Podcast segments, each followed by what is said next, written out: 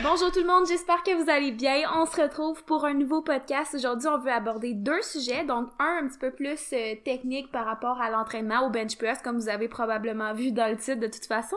Puis un autre plus par rapport à la nutrition, parce qu'on reçoit beaucoup de questions. On le sait que ça vous intrigue souvent de savoir qu'est-ce qu'il faut manger, quoi manger, quand, etc. Donc, on va en parler euh, brièvement aussi. Par contre, je vous avertis d'avance, on n'est pas les personnes qui aiment le plus euh, cuisiner. On aime ça quand c'est assez euh, de base, là, assez facile à faire et rien de trop fancy, je sais pas trop comment dire ça, trop complexe, mettons. Ben Donc, récemment, je pense que de- ça, fait, ça fait trois dimanches qu'on se donne comme défi d'apprendre une nouvelle recette. Euh, mais je pense que c'est c'est- on a du fun en faisant une nouvelle recette là. Fait qu'on n'est pas le- les personnes qui sont les, les, les mieux pour cuisiner pour cuisiner, mais euh, dans les dernières semaines, je pense que ça fait du bien avec le confinement, il y a pas grand chose à faire. Fait que le dimanche là, on, on apprend une nouvelle recette à chaque fois puis euh, nos dernières étaient excellentes. Mhm. Mais tu sais, c'est aussi, la semaine, moi, personnellement, j'aime avoir des choses qui sont faciles à faire, hein, parce qu'on est dans la routine, euh, tu sais, tout va un petit peu plus vite, peut-être, là, ça dépend, surtout, en ce moment, je sais pas, on est comme vraiment loadé, donc on essaie d'avoir des choses simples.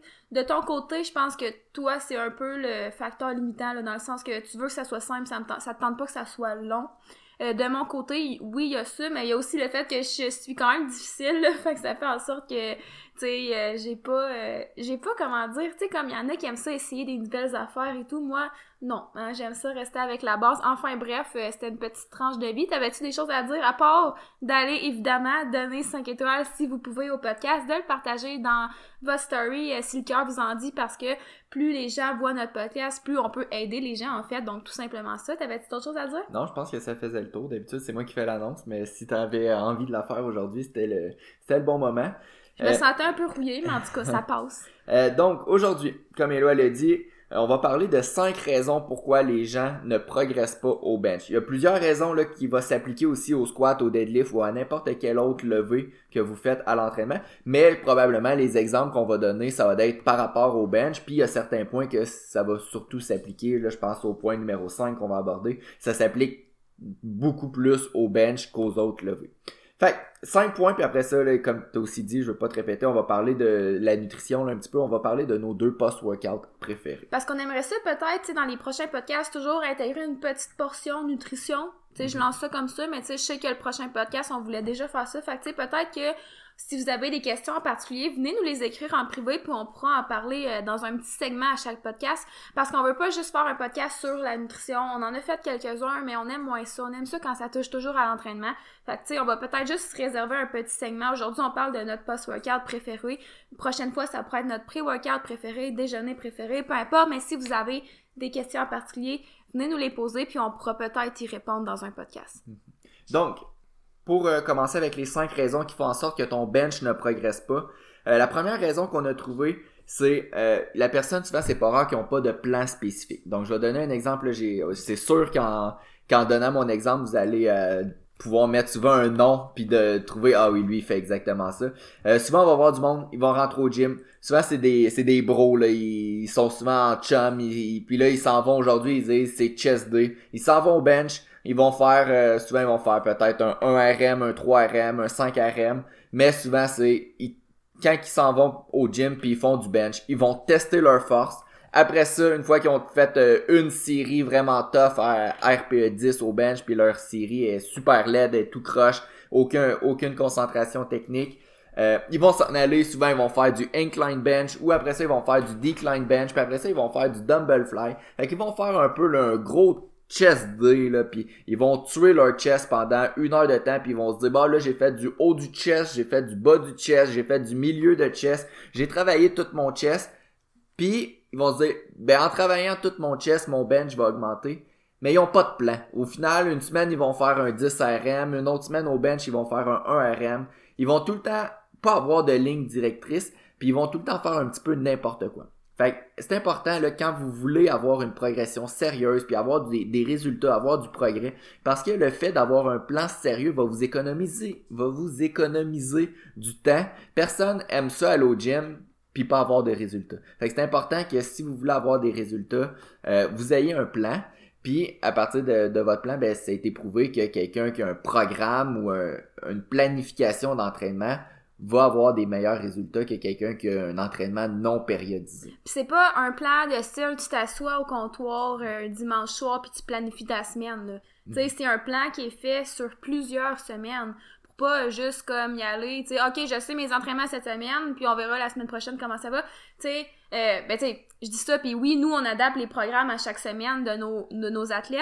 Par contre, on a, on, on change pas le programme à chaque semaine, on fait pas le programme, tu sais, sur le coup one shot à Mhm. on se chaque fait tout le temps semaine. un plan d'avance, puis on adapte au fur et à mesure, mais notre plan est fait. Fait que c'est important d'avoir un plan d'avance de quelques semaines, de quelques mois peut-être, pour savoir la ligne directrice où vous allez. Fait que la première erreur, c'est vraiment de pas avoir de plan, puis de faire un petit peu n'importe quoi, puis de tout le temps improviser. Puis ça, ça s'applique au bench, mais ça s'applique aussi, puis à- peut-être même encore mieux au deadlift puis au squat. Fait que ayez un plan, faites-vous une progression, puis si jamais vous avez pas de, vous savez pas comment faire votre plan ou comment vous, euh, vous organisez vos séances, ben je pense que il y a des programmes gratuits sur internet. Sinon, il y a, par exemple, nous on offre du coaching en ligne. Fait que faites affaire avec euh, quelqu'un qui connaît ça. Euh, fait que ça va vous éco- économiser du temps, puis aussi peut-être des frustrations aussi. Excellent. Euh, le deuxième point, On dirait que tu t'es défoulé quand t'as parlé de ton histoire. Ben, c'était pas une histoire, là, mais comme, on dirait que t'étais comme vraiment intense, là. Genre, Mais- je sais pas si t'avais quelqu'un en tête, Mais là, mais. oui, j'avais quelqu'un en tête. Mais toi, t'avais-tu quelqu'un en tête quand je disais ça, que tu vois du monde qui rentre en... en- Non, moi, j'ai l'impression que c'est comme plus dans ma tête, c'est comme un peu généralisé. Comme, tu la plupart des gens qui sont au gym font ça. Tu sais, c'est comme, on dirait que dans ma tête, c'est comme normal que plusieurs fassent- personnes fassent ça. Ben, normal. C'est peut-être pas optimal ni souhaitable, mais j'ai l'impression qu'il y a beaucoup de gens qui font ça. J'avais pas personne en tête en particulier. Puis mais- peut-être que des fois, ces personnes-là, ils pensent que ah, l'entraînement, c'est simple, c'est juste de lever des charges, fait qu'il n'y a pas besoin d'avoir un plan ou quoi que ce soit. Puis il y en a qui font vraiment ça pour le plaisir. Mhm. Tu sais, si tu veux juste comme aller au gym, faire ce que tu as envie de faire aujourd'hui, ben c'est correct aussi. C'est juste que, tu sais, faut pas que tu te poses de questions. Hey, euh, mon bench, euh, il a encore stagné, ça fait euh, cinq mois, tu sais, ou Mhm. peu importe. Même que, tu sais, en plus, c'est que le bench, c'est un levé qui progresse un petit peu plus lentement, surtout par rapport au squat et au deadlift. Donc, c'est doublement important d'avoir un plan parce que là, justement, tu veux pas stagner pendant des années, là, tu sais. Mhm. Fait que, voilà. Good. Euh, deuxième point qu'on a pensé, euh, c'est souvent le- les gens vont pas travailler nécessairement leur maillon le plus faible. Donc, qu'est-ce qu'on veut dire par là, c'est que votre facteur limitant, votre point faible, va d'être le, le point faible qui va vous limiter en termes de force. Fait que Ça si- faisait du sens. ça faisait peut-être pas de sens. Non, mais ça faisait du sens. C'était juste comme, tu sais, l'affaire quand tu dis, euh, je m'en vais euh, descendre en bas. Tu sais, quelque chose de même, là, tu sais, il y a comme un Ouais. affaire que tu dis que t'es comme, ok, mais tu l'as dit deux fois, mais en tout cas, peu importe, là, c'était juste. Enfin bref, Ouais. si par exemple vos triceps sont capables de lever 200 kilos au développé couché, mais vos pecs sont capables d'enlever juste 100, 150 kilos, ben au final, vous allez d'être aussi fort que vos pecs parce que vos pecs, eux, ils vont être capables d'en soulever juste 150. Fait que vous serez jamais capable de lever 200 kilos si votre maillon le plus faible est pas capable de lever 200 kilos. Fait que ça, ça me fait penser à moi au deadlift. Puis ça, encore une fois, ça s'applique au squat, au bench, au deadlift. Euh, si j'avais des, des sangles, des straps au deadlift en début de, en début de carrière, je pense que j'étais capable de lever facilement euh, 280-290 kilos. Mais quand j'arrivais en compétition, je faisais jamais 280 kilos, je faisais tout le temps à 265, 270 parce que mon maillon le plus faible, c'était ma force de préhension, c'était ma grip. Donc, mes, mes fessiers, mes lombaires, mes quadriceps avaient beau d'être assez forts, j'étais pas capable de soulever la, la charge que je, ces, ces, ces muscles-là étaient capables de soulever parce que mon maillon le plus faible me limitait à 260, 270 kilos et non 280. Puis l'affaire avec le maillon faible, c'est que souvent, c'est des choses qu'on va moins aimer faire. Mhm. Parce que justement, c'est une faiblesse. Par contre, c'est là que c'est important de comme vraiment t'asseoir puis de dire, OK, j'aime peut-être moins ça faire ces exercices-là parce que je me sens moins bon, mais justement, ça va peut-être me permettre de devenir meilleur, puis au final, ça fait partie de la game, faut prendre le temps de les faire, puis c'est d'essayer aussi de changer son mindset. Si c'est vraiment des choses que t'aimes pas faire parce que tu te trouves pas bon, ben sais, faut que tu changes ton mindset parce que travailler un maillon faible, c'est super important. Souvent, on l'a déjà dessiné là, sur Instagram, puis c'est vraiment comme si tu avais une chaîne, puis que tu avais un des maillons de la chaîne qui était en train de casser, ben c'est exactement la même chose. Tu tu veux pas avoir un maillon qui va casser pendant ton lever. C'est sûr que, tu vas toujours en avoir un, je veux dire, quand tu fais un, un RM, c'est normal que tu aies un sticking point, par exemple. Tu sais, c'est comme, c'est inconcevable. Ben, pas inconcevable, mais c'est comme incontournable, c'est ça que je voulais dire. Euh, mais, tu sais, l'idéal, c'est qu'après ça, après ta compétition, t'ailles regarder qu'est-ce que je peux faire pour améliorer mon bench press. il y a cinq choses qu'on va nommer aujourd'hui, mais le maillon faible, c'est une des choses qui en fait partie. Euh, puis souvent, là, rapidement, pour trouver son maillon faible, on a fait plusieurs podcasts. On a même fait une vidéo YouTube. Allez voir ça, je sais plus c'est quoi le nom. Euh, mais si vous marquez dans notre chaîne YouTube euh, la barre de recherche bench press ou sticking point au bench, press, on a fait une vidéo en, détail là-dessus, rapidement. Puis c'est pas uniquement ça les causes, mais souvent une personne qui échoue à la poitrine, ça va être parce que soit ses pectoraux sont pas assez forts, soit une perte de tension à poitrine, ou souvent ça va être que la charge est tout simplement trop lourde. Euh, si vous échouez euh, à mi-distance dans votre mouvement, des fois ça peut être, souvent on va dire que c'est les épaules, ça peut être aussi les pecs, ou c'est comme un, sticking point un peu euh, un entre-deux. Ça peut être épaule, souvent c'est épaule, ça peut être pec ou ça peut être triceps. Mm-hmm. c'est comme dans le milieu carrément. puis finalement, si vous échouez à la fin du mouvement, au lockout, souvent on va dire que c'est peut-être plus associé avec les triceps. Évidemment, ça peut être une erreur technique qui fait en sorte que juste si vous corrigez cette erreur technique-là ou vous changez le, votre positionnement, le sticking point peut varier énormément. Fait que, tu sais, si par exemple vous avez euh, une prise serrée, un close grip au bench press, ça peut que vous échouez au lockout, mais si vous éloignez vos mains sur votre barre, tout à coup, ça se peut que là, ça, ça se transforme qu'il vous échoue au chest. Puis tu sais, l'arche, là, tu sais, c'est con, mais des fois, ça peut influencer aussi, là. Tu sais, mettons quelqu'un qui a vraiment un très gros arche au bench press, là, puis qui fait pratiquement juste comme sais, descendre la barre de quelques centimètres puis repousser la barre de quelques centimètres, même si la personne manque en décollant de la poitrine, je veux dire, il y a tellement un gros arche que là, ça pourrait quasiment être juste plus ses triceps parce qu'il est comme carrément en fin de mouvement. Fait que, tu sais, c'est pas nécessairement parce que tu décolles la poitrine. De façon générale, oui, là, parce que, c'est quand même, tu sais, pas commun que les personnes qui ont vraiment de très, très gros arches, là. Mais, tu sais, reste que c'est quand même à prendre en considération. Mm-hmm. J'ai écouté une vidéo, là, c'est un client qui m'a envoyé ça, euh, sur euh, est-ce que les fédérations de powerlifting devraient réguler plus, euh, plus attentivement l'amplitude de mouvement au, bench? Puis euh, ben, c'est juste que. J'ai vu passer, mais je l'ai pas écouté. Ouais, je l'ai écouté. C'est euh, Johnny Candido qui a fait la vidéo. là, mhm. si vous connaissez sur YouTube, il y a plusieurs euh, abonnés. Là. Euh, puis Dalphonse, je sais pas ce que toi t'en penses. Là. Moi, ce que j'ai dit au client qui m'a posé la question, c'était justement, je pense que ça peut être une bonne chose d'avoir peut-être pour certains lovers une plus grande amplitude de mouvement parce que ça fait une plus grande, peut-être une plus grande représentation de la force. Par contre, L'autre problème qu'on voit, c'est que c'est très difficile de réguler l'amplitude de mouvement au bench. Dans la vidéo, il parlait que selon la catégorie de poids, on pourrait avoir une, euh, largeur de prise maximale. Fait que les plus petites catégories de poids peuvent mettre leurs mains moins larges sur la barre, puis les plus gros leveurs pourraient mettre euh, les mains plus larges. Mais encore là, je pense que ça devient compliqué. Je pense que c'est une bonne chose de peut-être essayer de trouver un moyen de, de réguler ça parce que pour vrai, il y a vraiment du monde qui font 2 cm d'amplitude de mouvement. Mais sais-tu, moi, personnellement, tu sais, je me dis, comme, puis j'ai pas un gros arche, là, fait tu sais, je, je veux pas défendre mon point euh, à cause de ça, mettons, là. Mais tu sais, je me dis, des fois, peut-être que tu pourrais arriver au sumo deadlift puis être morphologiquement vraiment avantagé, là, pour lever lourd au sumo deadlift, tu comprends? Mhm. Est-ce que cette personne-là, faut la réglementer parce que sa morphologie fait en sorte qu'elle est vraiment, vraiment, vraiment avantagée par rapport à quelqu'un d'autre? Non. Tu comprends? À un moment donné, je trouve que ça devient compliqué. Tu sais, si la personne est capable de se placer comme ça, tant mieux pour elle. Mais tu sais, au final, ça reste que c'est quand même, pour certaines personnes, c'est un test de flexibilité thoracique plus qu'un test de force jusqu'à un certain point. En tout cas, c'est pas le sujet du podcast. Peut-être qu'on pourrait en faire dans un autre podcast. Non, mais tu sais, j'ai pas, j'ai même pas réfléchi vraiment à la question. Moi, je me dis juste, tant que les affaires sont respectées, je me dis tant mieux. Puis c'est quand même rare là. Puis au mhm. pays, ça sera un test de flexibilité que veux-tu? Pour l'instant, je pense que les règlements c'est ça. Puis j'ai aucun problème avec quelqu'un qui a une amplitude de une, amplitude de mouvement de 2 cm parce que en ce moment c'est les règles. Est-ce que ça fait en sorte qu'on peut pas se questionner à savoir si on pourrait rendre la chose mieux? Euh, je pense que oui, mais ça sera le sujet d'un autre podcast. Ouais, c'est ça. Mais c'est moi, je, je me, tu sais, je vois pas que ça soit comme super compliqué. Tu sais, comme en ce moment, c'est quoi la règle? C'est que le haut du dos, mettons, derrière des épaules, fesses, pieds, touchent, euh, sont en contact avec le sol ou avec le banc, là, selon c'est quoi. Mhm. Tu sais, ça, c'est très simple. Tu sais, s'ils pouvaient juste s'ajouter comme quelque chose d'autre, tu sais, je sais pas moi, le le bas, peut-être pas le bas du dos, là, mais tu sais, une autre région qui touche au bas, mettons. Ouais. Tu sais. Ce qu'il avait proposé dans la vidéo, c'est une prise différente pour chaque catégorie de poids, mais encore là, ça devient difficile parce que là, faudrait, faudrait peut-être refaire des barres avec chaque catégorie de poids pour euh, euh, que, tu sais, en ce moment, la, la limite, c'est une anneau sur la barre qui est Mhm. délimitée par 81 cm, mais là, il y a 8 catégories de poids. Est-ce qu'il faudrait faire 8 anneaux Ouais, sur la barre? Puis là, ça devient compliqué.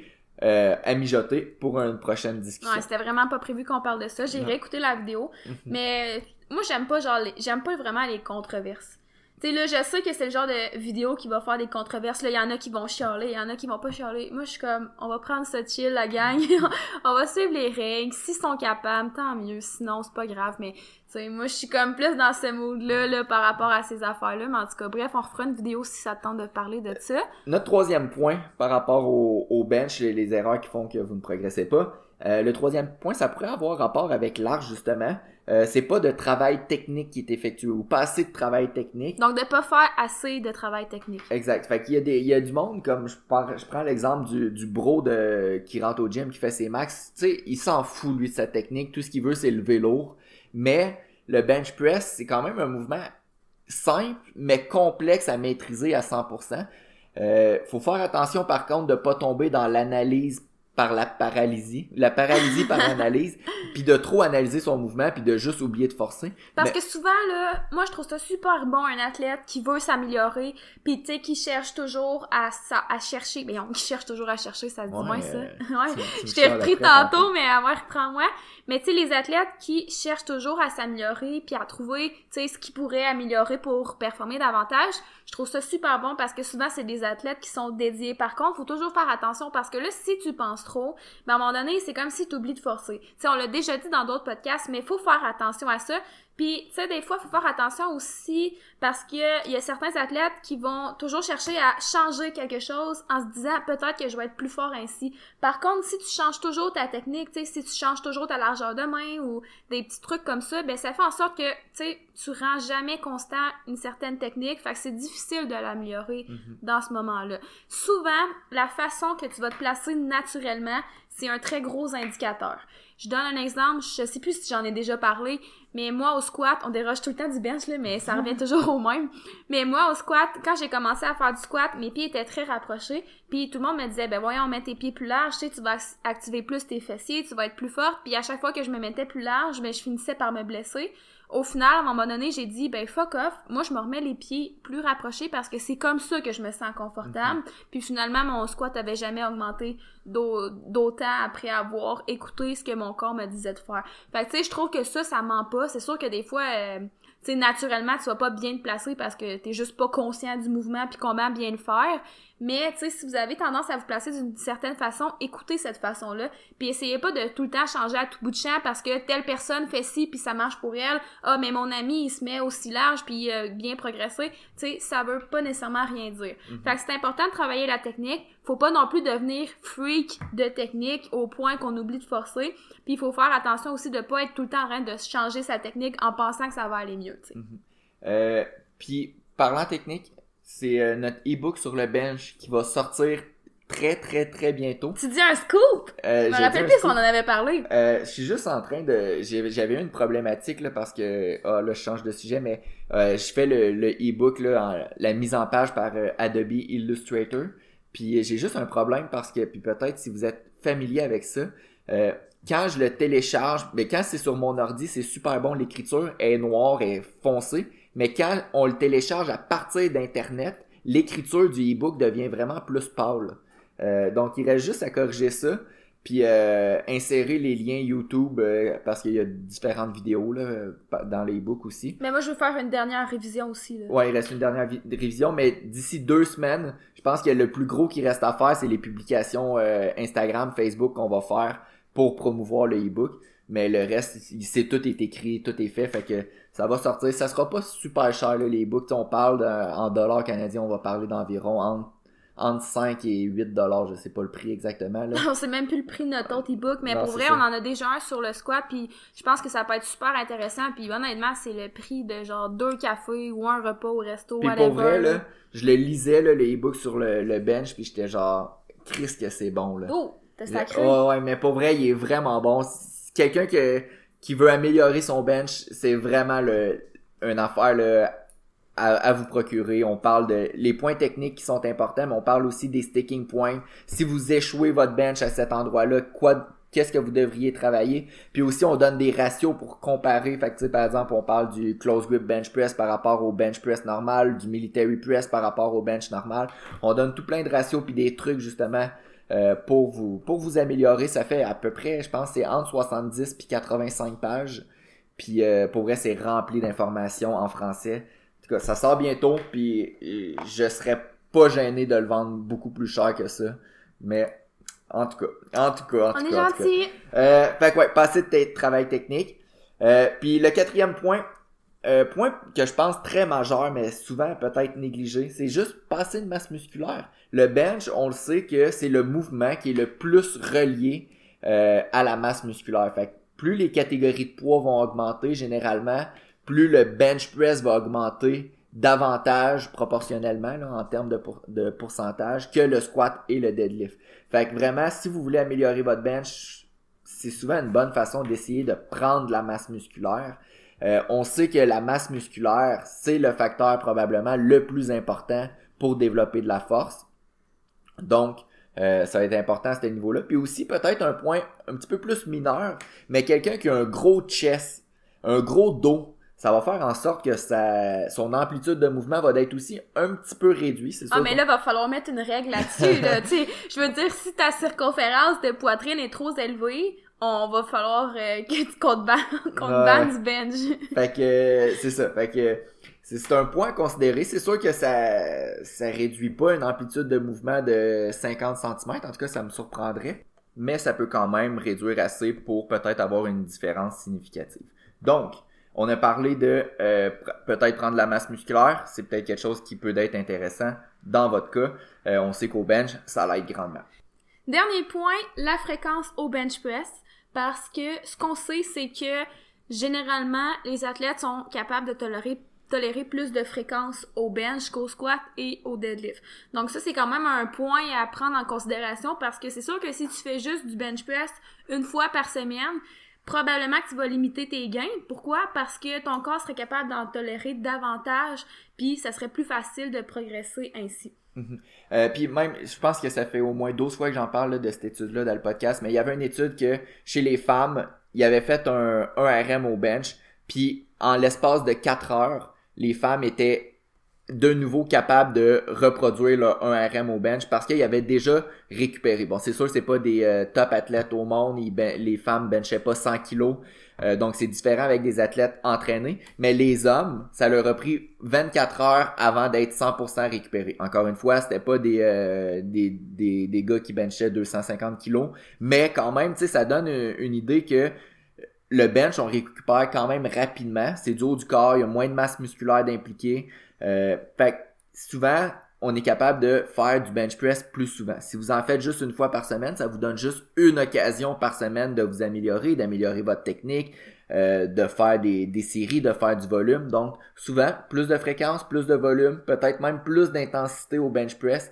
Euh, ça peut être euh, une option intéressante. Autant pour la force que pour l'hypertrophie, là, en fait, aussi, là. Fait que si votre objectif, c'est aussi de gagner la masse musculaire, d'en faire une fois par semaine, ça risque de laisser des gains sur la table. Mhm, Exactement. Fait que juste pour répéter rapidement là, nos cinq, euh, nos Mais cinq on n'a pas dit, par contre, combien de fréquences par semaine. Ah ouais. Ça va vraiment dépendre d'une personne à l'autre. Ça va dépendre du type de levé que vous allez prendre. Puis par levé, oui, on reste dans le bench press, mais vous pouvez aussi utiliser des variantes de bench press. Là, c'est pas obligé d'être juste du bench press normal. Ça peut être des variantes. Donc, euh, ça va vraiment dépendre d'une personne à l'autre. Sais, comme tu dis, les filles généralement vont être capables d'en tolérer davantage. Donc, tu sais, ça c'est prendre en considération, mais également tous les autres paramètres. euh, le volume, euh, l'intensité que tu vas utiliser. Fait que ça va vraiment varier d'une personne à l'autre. En moyenne, c'est peut-être comme je dirais deux à quatre fois par semaine, mais encore là, c'est quoi deux à quatre fois? C'est pas quatre fois de bench press de compé, là. Rarement à nous, en tout cas, là, de notre façon qu'on programme généralement, là. Mais ça va vraiment varier. Il y a certaines personnes qui pourraient en faire cinq fois par semaine même, là. Tu sais, mais ça, ça, dévra- ça dépend vraiment trop des paramètres. Fait que ça, c'est vraiment propre d'une personne à l'autre. Des fois, si jamais vous faites vos propres programmes, sais, notre conseil, ce serait que si vous faites en ce moment deux bench par semaine puis que vous voulez augmenter, ben, passez pas directement à 5, là. Sais, ça serait... T'en fais combien par semaine, toi? En ce moment, 3 plus 1 military press. Donc le military press, moi j'aime ça le compter dans les bench press là. Puis ça c'est vraiment euh, mon euh, mon opinion personnelle, j'aime ça le compter euh, parce que je trouve que c'est vraiment un bon mouvement là, même pour le bench. Puis ça c'est très très controversé, mais je sais pas toi aussi, je sais que t'aimes le military press là. Tu le comptes tout dans tes bench Ouais, mais je dis comme toi 3 plus 1. C'est ça, ouais, c'est ça. Je fais 3 bench puis euh, un military press. Je fais deux bench de compétition, une variation de bench puis un military press. Fait que, rapidement, on va par juste résumer là.